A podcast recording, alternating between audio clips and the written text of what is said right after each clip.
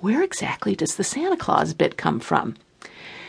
Let me tell you a bit more about its Siberian origins. The word shaman comes from Siberia, and native people there always used this beautiful mushroom. It, it actually grows out here in California. You'll see it from time to time. It's called the Amanita muscaria, and it's got those little white dots all over a red cap.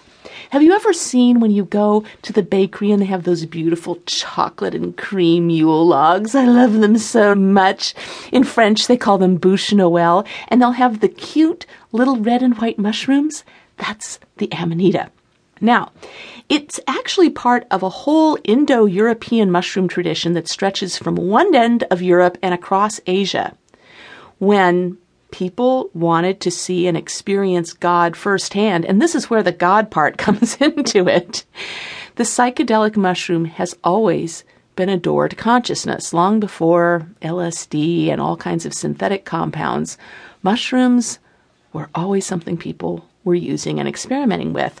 And because these fungi have toxic properties, the shamans, the priestesses, they'd spend years working, training, experimenting to tolerate the drug's effects, and in some cases, expressing the drug through their own urine, which they could then deliver to other initiates. Not only their urine, but you know one of the most popular ways to get high off of amanita mushrooms without, you know, dying, which is the point.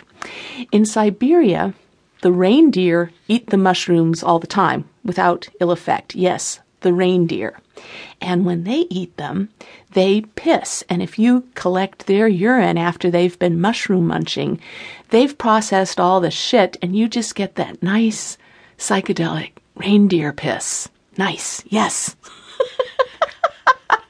I think this is by far the kinkiest story I've ever told on In Bed.